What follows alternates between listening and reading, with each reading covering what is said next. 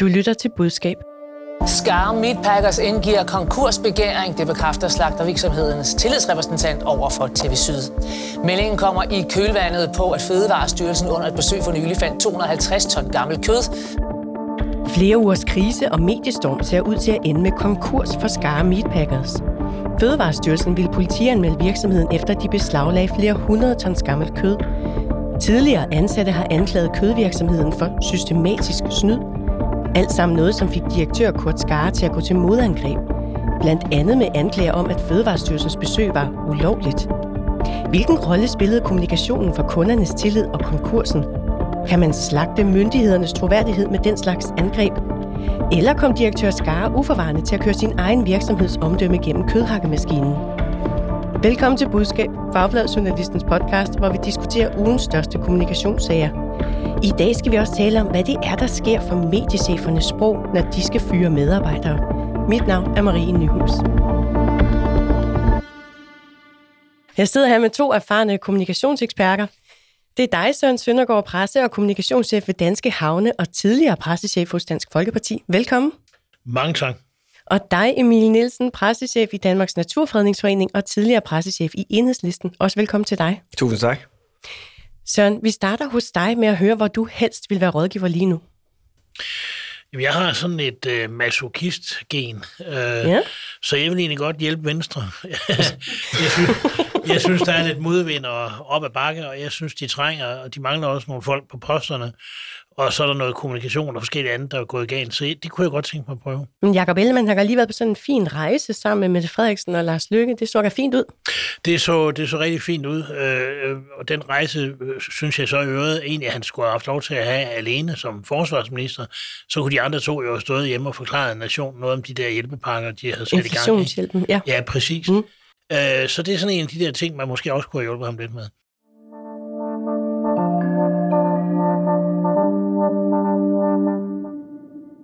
Onsdag aften breakede nyheden om, at kødforarbejdningsvirksomheden Skar Meatpackers i Vejen indgiver konkursbegæring. Ifølge tillidsrepræsentanten, så har det været et særligt hårdt slag for Skar Meatpackers, at først Selling Group og så i sidste uge også Rema 1000 trak sig som kunder efter et meget omtalt besøg af Fødevarestyrelsen. Søren, hvor vigtigt vurderer du, at virksomhedens kommunikation har været i denne her sag for, hvordan sagen har udviklet sig? Ja, nu hvor vi sidder i budskab, så er jeg jo nødt til at sige, at jeg synes, at kommunikation er grundlæggende vigtig for alle virksomheder i alle situationer, og organisationer i øvrigt også. Men, men her har det virkelig været vigtigt, og de har grebet det forkerte an fra dag 0, desværre. Mm. Emil, hvad siger du? Kunne en anden kommunikation have reddet kundernes, og altså her særligt Selling Group og Rema 1000's tillid til Scar Meatpackers?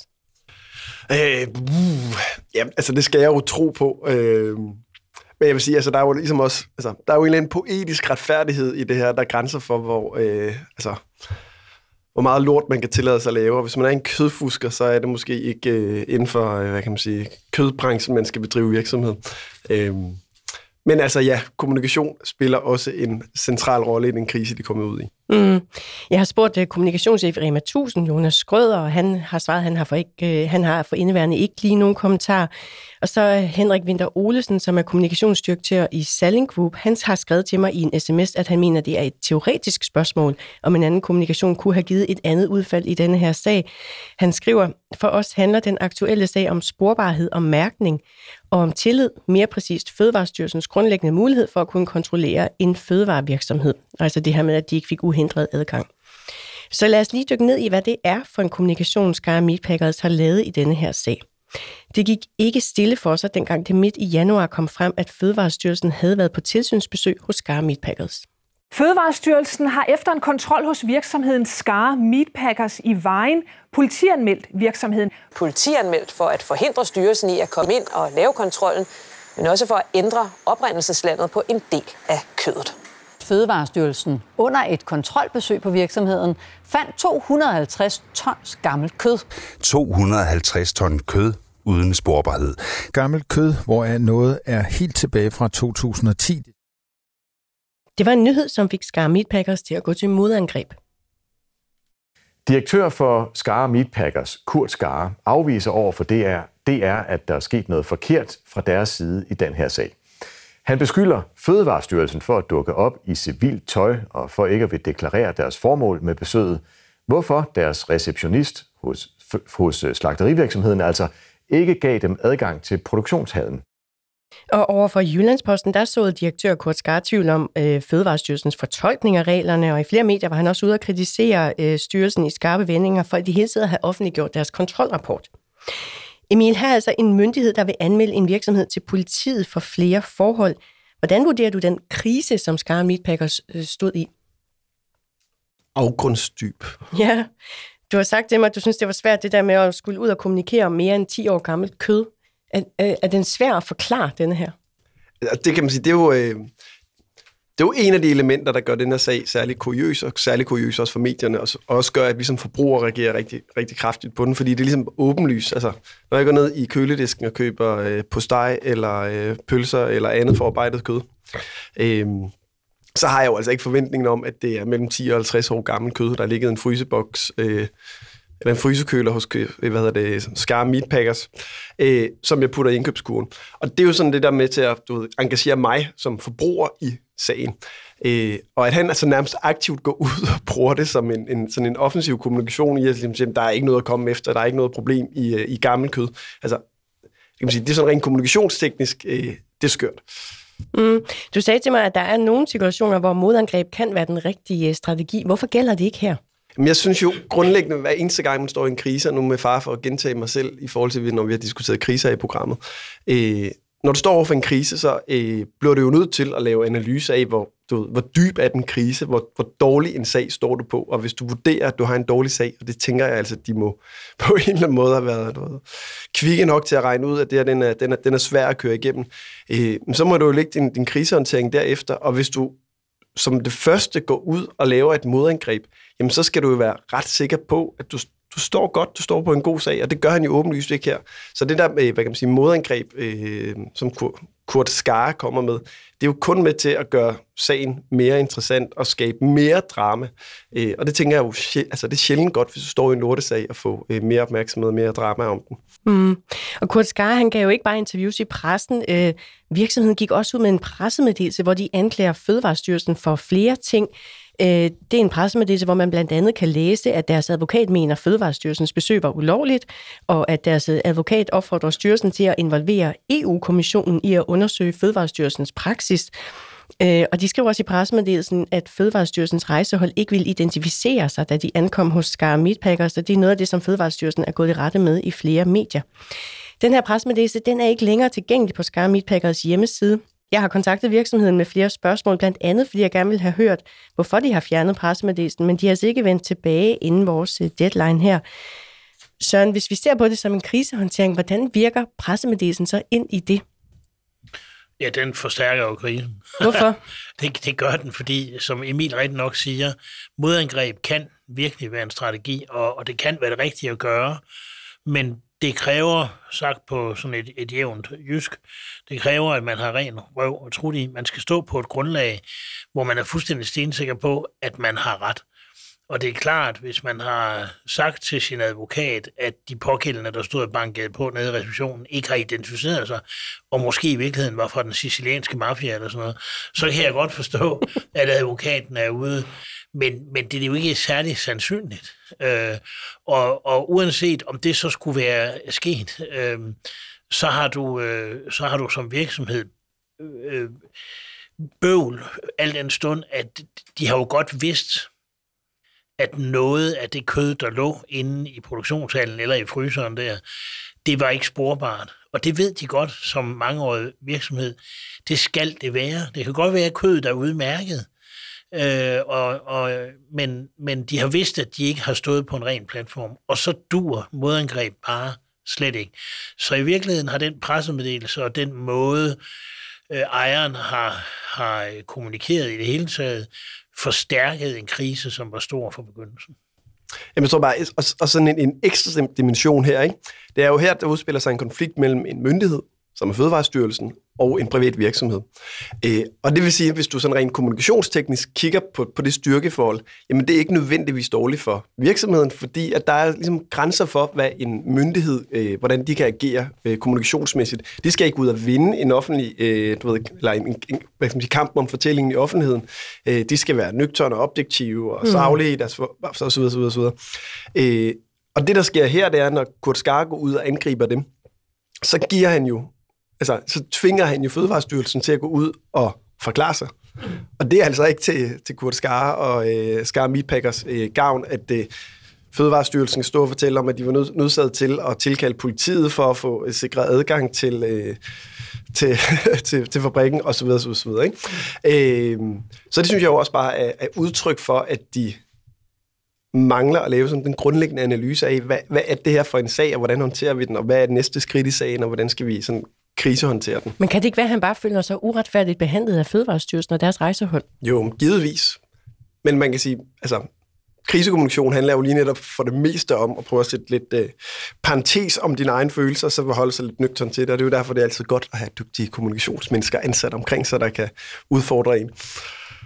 Og det, der så skete videre, det var jo her i weekenden, at politikken bragte en historie baseret på beretninger fra 10 tidligere ansatte hos Gara Meatpackers.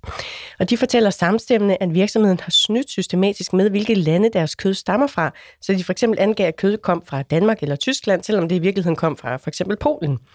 Og i den artikel, der afviser Kurt Skare i et skriftligt svar, at virksomheden snyder. Så skriver han, det bekræfter desværre, at vi har tidligere ansatte, der virkelig ønsker at skade os. Søren, her vælger, her vælger øh, Skare altså igen en offensiv strategi. Hvornår er det klogt at vælge den der strategi, hvor man så tvivl om andres motiver, for eksempel ved at antyde, at her er der bare nogle forbidrede tidligere medarbejdere? Jamen, det kan igen teoretisk set sådan set være udmærket, fordi jeg tror alle, der er på en arbejdsplads eller har været på en, de kender godt tidligere medarbejdere, der på en eller anden måde er lidt forbitret over at være kommet derfra på en forkert måde, eller er sur over en fyring, eller rejste, fordi de ikke fik den lønstigning, de synes, de skulle have, eller et eller andet. Så man kender alle sammen sådan nogle lidt mave, mavesure brokrøve, der sidder derude. Men, men, men, men man kender næppe 10 fra den samme virksomhed, som er villige til at gå i en avis og sige, her er en systematik. Så der burde øh, Kurt Skare og hvem han nu har til øh, at hjælpe sig med kommunikation om nogen, øh, der burde de have tænkt lidt over, at det her er nok øh, en sag, hvor vi er nødt til at og sige, at det må vi kigge på. Fordi så dør den også. Det er interessant, når 10 øh, tidligere medarbejdere anonymt siger det her. Men hvis du, hvis du leverer et konstruktivt svar, og det, der er en range, altså der er en, en vifte af mulige konstruktive svar. Hvis du leverer et konstruktivt svar, så får de heller ikke mere taletid. Så hvad kunne han have sagt for eksempel? Han kunne have sagt, øh, det kan jeg slet ikke genkende, og, øh, og, og sådan der er vi altså ikke. Men det kigger vi selvfølgelig på, nu hvor vi alligevel er, er samarbejder med, med myndighederne om at få styr på det her.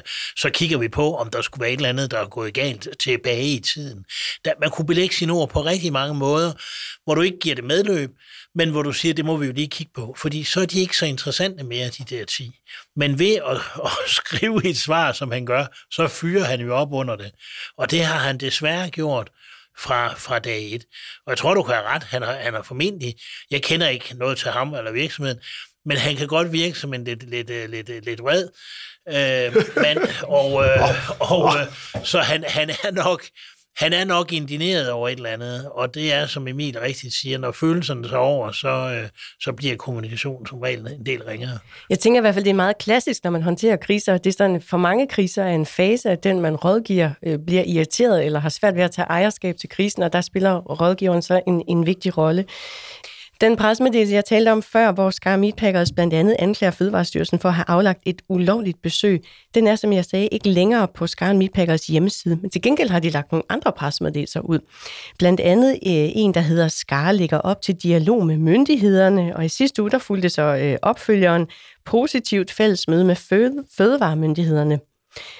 Søren, vi har talt om de her pressemeddelelser, og du sagde til mig, at du mener, at der er tale om et kursskifte. Hvad får de ud af det kursskifte i deres kommunikation? Ja, nu lukker virksomheden, så det fik jeg ikke så meget ud af. Hvad kunne de have fået ud af det? De, de kunne have fået det ud af det, at man satte en ny ramme for dialogen, og satte en ny ramme for presseomtalen, for det er jo en kombination, det her. Man er i krig med myndighederne, man er også i krig med nogle medier, og nogle medier har lugtet blod på grund af den sagen, men også på grund af den kommunikation, man har, man har anvendt. Nu, nu skifter man fra den ene fod til det andet, og det er altid konstruktivt med dialog det skal jo så også være ægte. Jeg er ligeglad med, hvad motiverne til dialogen er. Det, det folk elsker at snakke om dialog, kan for alt muligt andet. Det, det jeg er sådan set, jeg sådan set ligeglad med. Men det at have dialog, det at kommunikere, det er, øh, det er en, en fordel. Så det kunne have hjulpet, men det havde jo været smart, hvis man havde talt til 10 og hjulpet Kurt Skare allerede på dag 1, der i begyndelsen af januar, og sagt, i stedet for at blive vred over det her, selvom der har været noget at være vred over, for det kan jo godt være, det ved vi ikke, øh, så lad være at være vred. Så bare sige, øh, det var en fejl nede i receptionen, øh, vi, vi beklager, og selvfølgelig bliver lukket ind, og så skulle man have kørt dialogen, alle, altså den der dialog-tone, øh, som de nu lægger på dagen, så skulle man have kørt den der. Jeg siger ikke, at det er reddet virksomheden, men jeg tror godt, det kunne have reddet noget i forholdet til de businesskunder, de har haft i Rema 1000 og i, i Selling Group. Øh, fordi det, de siger, øh, det de står af, det er jo balladen rundt om en stor leverandør. Det orker så nogen selvfølgelig ikke. Øh, og øh, den ballade har Kurt Skar selv bidraget til. Så havde han nu kørt dialogvejen for dag så kan det være, der ikke havde været slukket for leverancerne fra Salling og Rema. Det kan have været, at de havde sagt, vi vil godt lige indskærpe, det kød, I leverer til os, som vi skal sælge til vores kunder, det skal kunne spores hele vejen. Mm. Hvis I lover os det, så det kunne, det kunne have været et outcome, og så havde vi ikke stået i en konkurs i dag. Men det er jo svært. Altså, nu, jeg hørte også Kurt Skar omtale som en temperamentsfuld direktør her på P1 her til morgen. Mm, øhm, men så hvad kan du selv af rådgiverknep til at få en uh, temperamentsfuld direktør, hvis nu det er det, man står med, til lige at trække vejret til til 10, inden han går ud og giver interviews i forskellige medier og lægger en måske mindre heldig pressemeddelelse på hjemmesiden? Hvad er dit bedste trick? Jeg har, jeg har arbejdet for Pia Kjærsgaard, og hun har også temperament, øh, men hun har så meget fornuft, så man kan sagtens sætte sig ned og tale med hende. Og, hun, øh, og så er der jo det med politikere, der, der vil jeg godt sige, politikere har en, en, en instinktiv fornemmelse for, hvornår de kan gå for langt. Og der, det er der så nogen, der glemmer, men, men de har faktisk en intuition, fordi de er politikere. Der er erhvervsfolk lidt en anden kategori. Hvorfor? Erhvervsfolk er, er lidt bange for medierne, hvor politikerne ser dem som mulige medspillere, eller i hvert fald nogen, de kan bruge til noget. Erhvervsfolk er lidt bange for medierne, og erhvervsfolk ser verden igennem en, vi skal, altså en cost-benefit-prisme vi er her jo for at tjene penge, og vi skal give penge til aktionærerne. Og jeg hørte i det pæt, du også havde hørt i morges, der hørte jeg også en gennemgang af regnskaberne for Danske Bank, og når det, er, det er to lidt forskellige øh, situationer. Og øh, der redegjorde øh, Danmarks Radios erhvervsmand er meget fint for, at det kan godt være, at vi som kunder i en bank ser på bankens indtjening og renter og gebyrer på en måde, men bankerne ser det sjovt nok på en anden. De synes, at de der gebyrer altså, de har været helt nødvendige, for de tjente jo ikke nogen penge på renterne i mange år. Nu tjener de så masser af penge på renterne, men de synes så, at de har et gebyr efterslæb, og han redegjorde meget fint for, at man kan have forskellige opfattelser af det, og det er også det, man oplever ude i erhvervslivet, at når erhvervsfolk kigger på mediestorme og på kriser, så ser de det på en anden måde, lidt mere øh, firskårent ud fra deres øh, erhvervstilgang, øh, end politikere måske gør. Så, så det er nogle forskellige knep, du skal bruge, jeg er ikke sikker på, Kurt Skare, altså, ikke sådan, jeg lider af falsk beskedenhed, men jeg er ikke sikker på, at jeg vil kunne have hjulpet ham nødvendigvis, hvis han i 78 år har haft lov til at lade sit temperament styre sin kommunikation.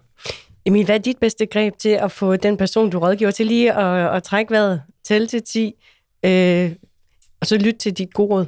Øh, altså, det er jo det vil sige, altså, det er jo noget af det sværeste som, øh, som, som kommunikatør, og det, der gør det sådan særligt svært tit, øh, er jo, at man jo ofte er i et ansættelsesforhold til den, der leverer kommunikationen. Men dit bedste råd, ikke hvor svært det er. Nå, okay. Dit bedste råd. Men det bedste, det er jo bare at være insisterende, og så være, øh, være hudløs ærlig, og det må man jo gøre op med sig selv, om man vil det. Og det er mere for at nuancere, det kan være svært, hvis det er en chef, man skal rådgive. Ikke? Mm. Der er ingen af jer, der siger, at tage deres telefon. Jamen, det var måske nærliggende. Lige den her sag i hvert fald. Ikke? Øhm, så kan man sige, at det er dårlig krisehåndtering og kommunikation, som har ført Skar Meatpackers ud i en konkurs? Det er måske lige at stramme den, men det har i hvert fald bidraget virkelig negativt. Det her er faktisk et eksempel på, at kommunikation, som har krævet helt anderledes an, havde måske, der er en masse måske i det her, medført, at Salling og Rema 1000 ikke havde opsagt samarbejdet, og så havde der været en indtjeningsgrundlag for at fortsætte.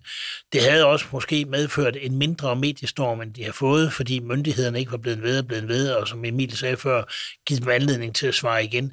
Så kommunikationen kunne have hjulpet på det her. Men jeg, jeg vil nødt lægge hovedet på blokken og sige, at der havde været en Meatpackers i morgen, hvis man havde haft en bedre kommunikation. Men muligheden havde været der helt bestemt.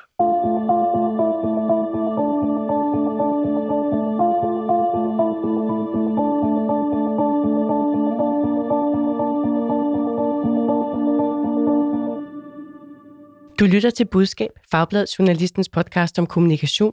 Skriv meget gerne til os, hvis du har input eller idéer til podcasten, eller hvis du har et dilemma fra dit eget kommunikationsjob. Skriv til budskab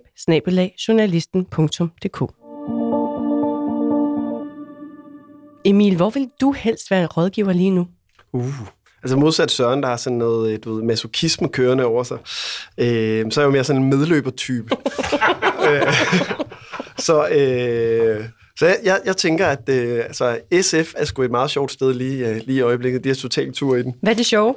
Men jeg synes jo, at det, det, det særlige med SF er jo, hvis man øh, har fulgt lidt med i dansk politik de sidste 10 år, det er jo, at det har været sådan en gennemgående øh, kritik, eller hån nærmest, af, af SF, og særligt Pia Olsen Dyr, at de har været sådan et apropos medløber, sådan et medløberparti, som øh, du ved, blev fremstillet som en, du ved, en socialdemokratisk skødehund, eller øh, øh simpelthen ikke har evnen nød at hæve stemmen over for Mette Frederiksen, uanset hvor store bølgegange der har været, og hvor mange fejltrin Mette Frederiksen har bare Socialdemokratiet har begået sig. Det blev kaldt hjælpe socialdemokrater.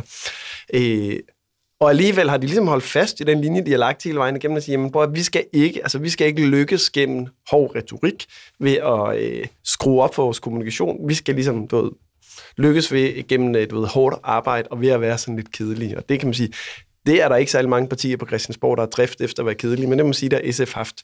Og det, der er det sjove, skal der komme til pointen. Ja, for det lyder kedeligt. Ja, men det er super kedeligt. Det sjove kommer. Præcis. Det er jo, at, øh, at lige pludselig, nærmest fra den ene dag til den anden, så har SF ændret øh, du ved, øh, linje totalt over for Socialdemokratiet, over for regeringen, og lige pludselig nærmest blevet den, den arveste kritiker af, af Mette Frederiksen og den her regering her over midten. Og det vilde er jo sådan rent kommunikationsteknisk, og det er det, der, der er interessant, det er, at det virker. Altså, Pia Olsen Dyr er blevet den naturlige øh, du ved, leder af oppositionspartierne rundt om regeringen. Øh, det er blevet det andet største parti. Og det er jo fordi, der er en eller anden sjov, øh, du ved, det er troværdigt, når hun faktisk er vred, fordi det er hun faktisk ikke, øh, vi er ikke vant til at se Pia Olsen Dyr vred. Så hun er hun, sat i banken. Hun er sat i banken gennem 10 års kedelighed, ikke? Øh, og det, det synes jeg skulle bare er meget fascinerende. Vi skal tale om, om der går volapyk i sproget hos mediecheferne, når de skal fyre medarbejdere. Det er noget, som man også kan læse om på journalisten.dk og i den nye udgave af magasinet Journalisten. Og jeg har jo givet jer lidt lektie for. Jeg har givet jer tre eksempler på fyringskommunikation, som I skal rangordne nu. Og for lige at tage lytterne med på, hvem kandidaterne er, Øh, kandidat nummer et er det nordjyske mediehus, som i november sidste år gik ud med en presmeddelelse med overskriften Det nordjyske mediehus AS skruer op for de kreative ambitioner og tilpasser organisationen, der skulle fyres.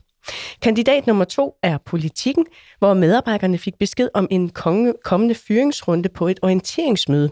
Og da de blev indkaldt til det her møde, der stod der i mødeindkaldelsen, at de skulle høre om politikens økonomi og et citat nyt og forbedret politikken der skulle også fyres. Og kandidat nummer tre er Aller, som gik ud med presmeddelelsen Aller Media styrker vækststrategi gennem øget digitalt fokus, og der skulle også fyres. Emil og Søren, hvis vi lige skal se kandidatfeltet samlet, hvor højt oppe på bullshit-barometret er de her øh, tre eksempler? Emil? Altså, det er nærmest så højt, at, det, altså, at hvis der var sådan en, en, en skala, man kunne springe, så var den, er den lige på vippen til at springe der. Søren? Jeg er enig på en skala fra 1 til 10, så er det 11. Okay, og så lad os tage vores... Det er faktisk det er ret optur, undskyld. Altså, jeg, jeg havde det virkelig morsomt, da jeg sad og læste det igen. Altså, det er, øh... Nå, jeg blev sgu lidt depressiv. Ja.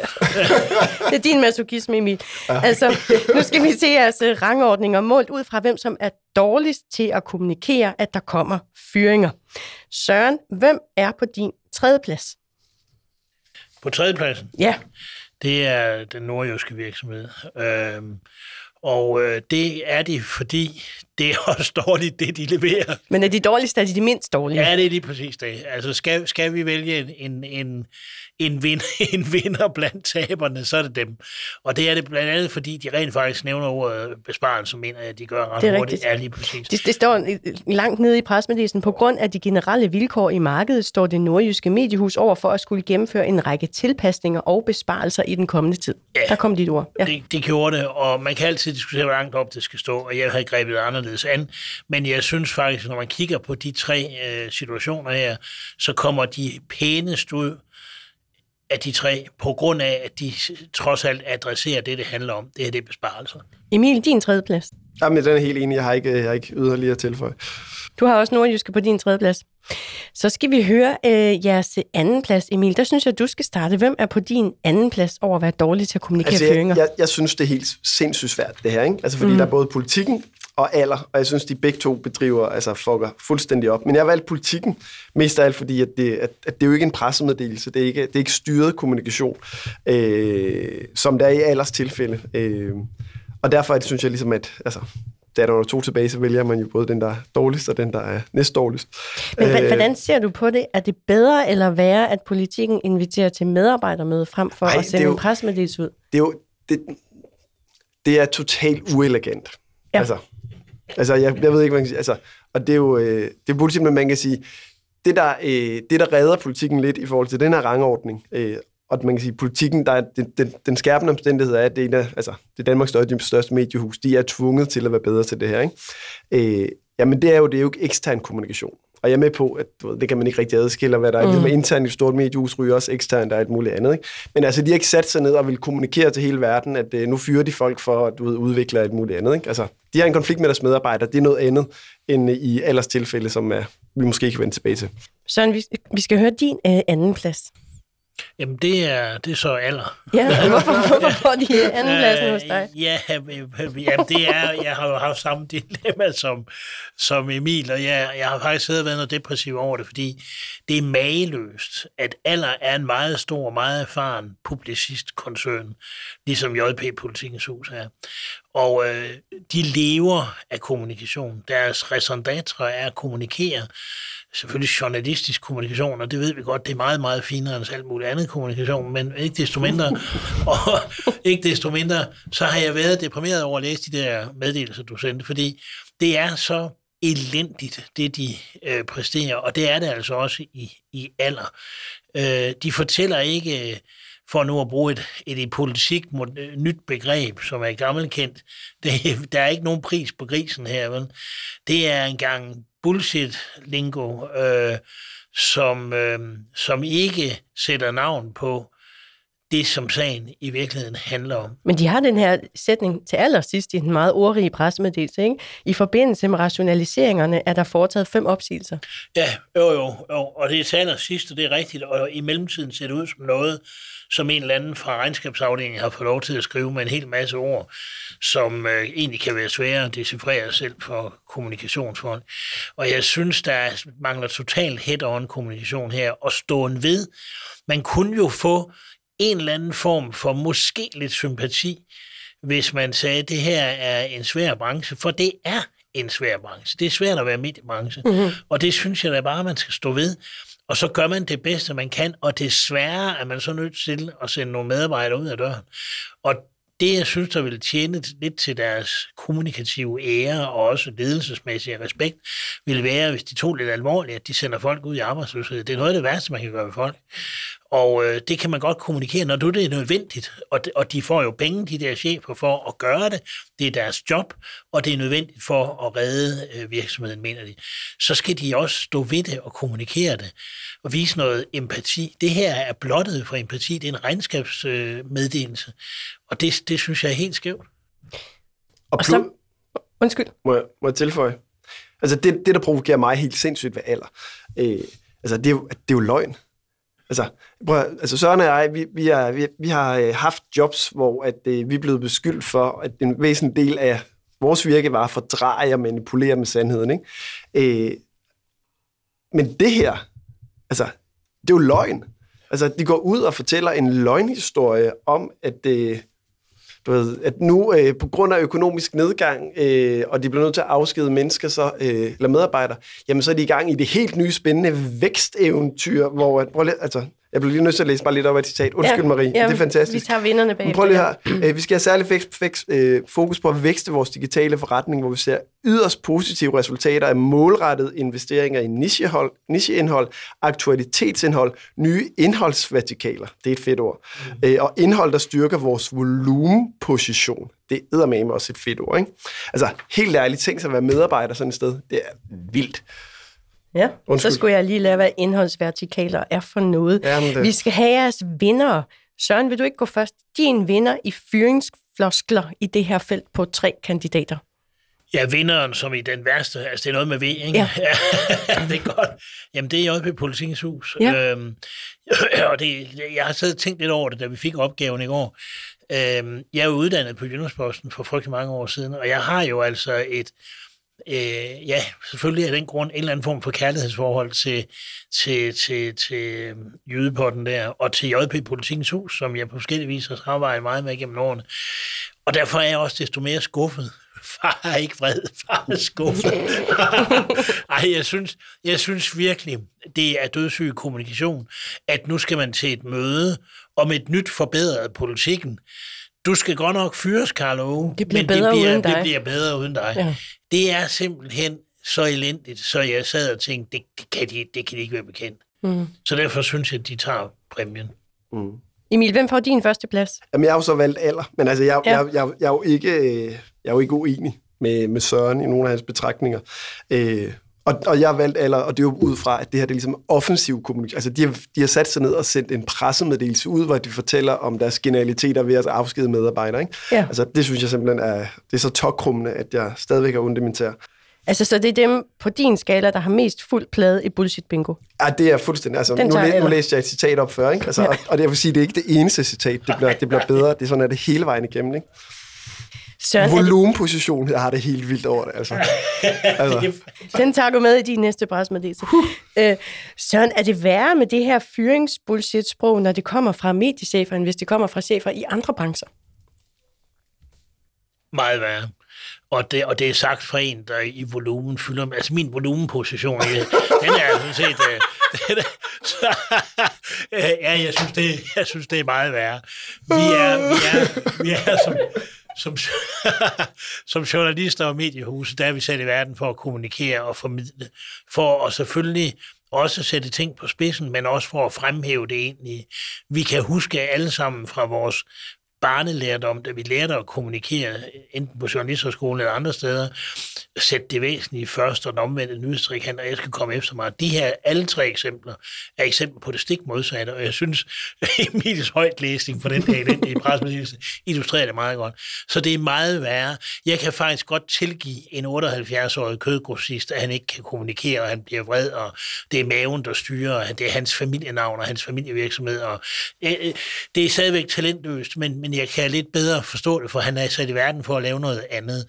De her mennesker er superkommunikatører, de skriver ledere, mange af dem i deres aviser, og de sidder i forskellige debatprogrammer og kloger sig, og fortæller alle andre, inklusive Kurt Skare, hvordan de skal gøre. Når de så selv skal, så bliver det bullshit bingo, som man kalder det. Det er pinligt. Jeg kunne ikke sige det bedre selv. Søren Søndergaard, Emil Nielsen, tak for at være med i Bullshit i dag med al jeres volumenposition og, Og, og, og øh, vertikal, indholdsvertikaler. og indholdsvertikaler. Vi tak. er, vi er fulde af indhold og vertikalt. Også det. Og volumen.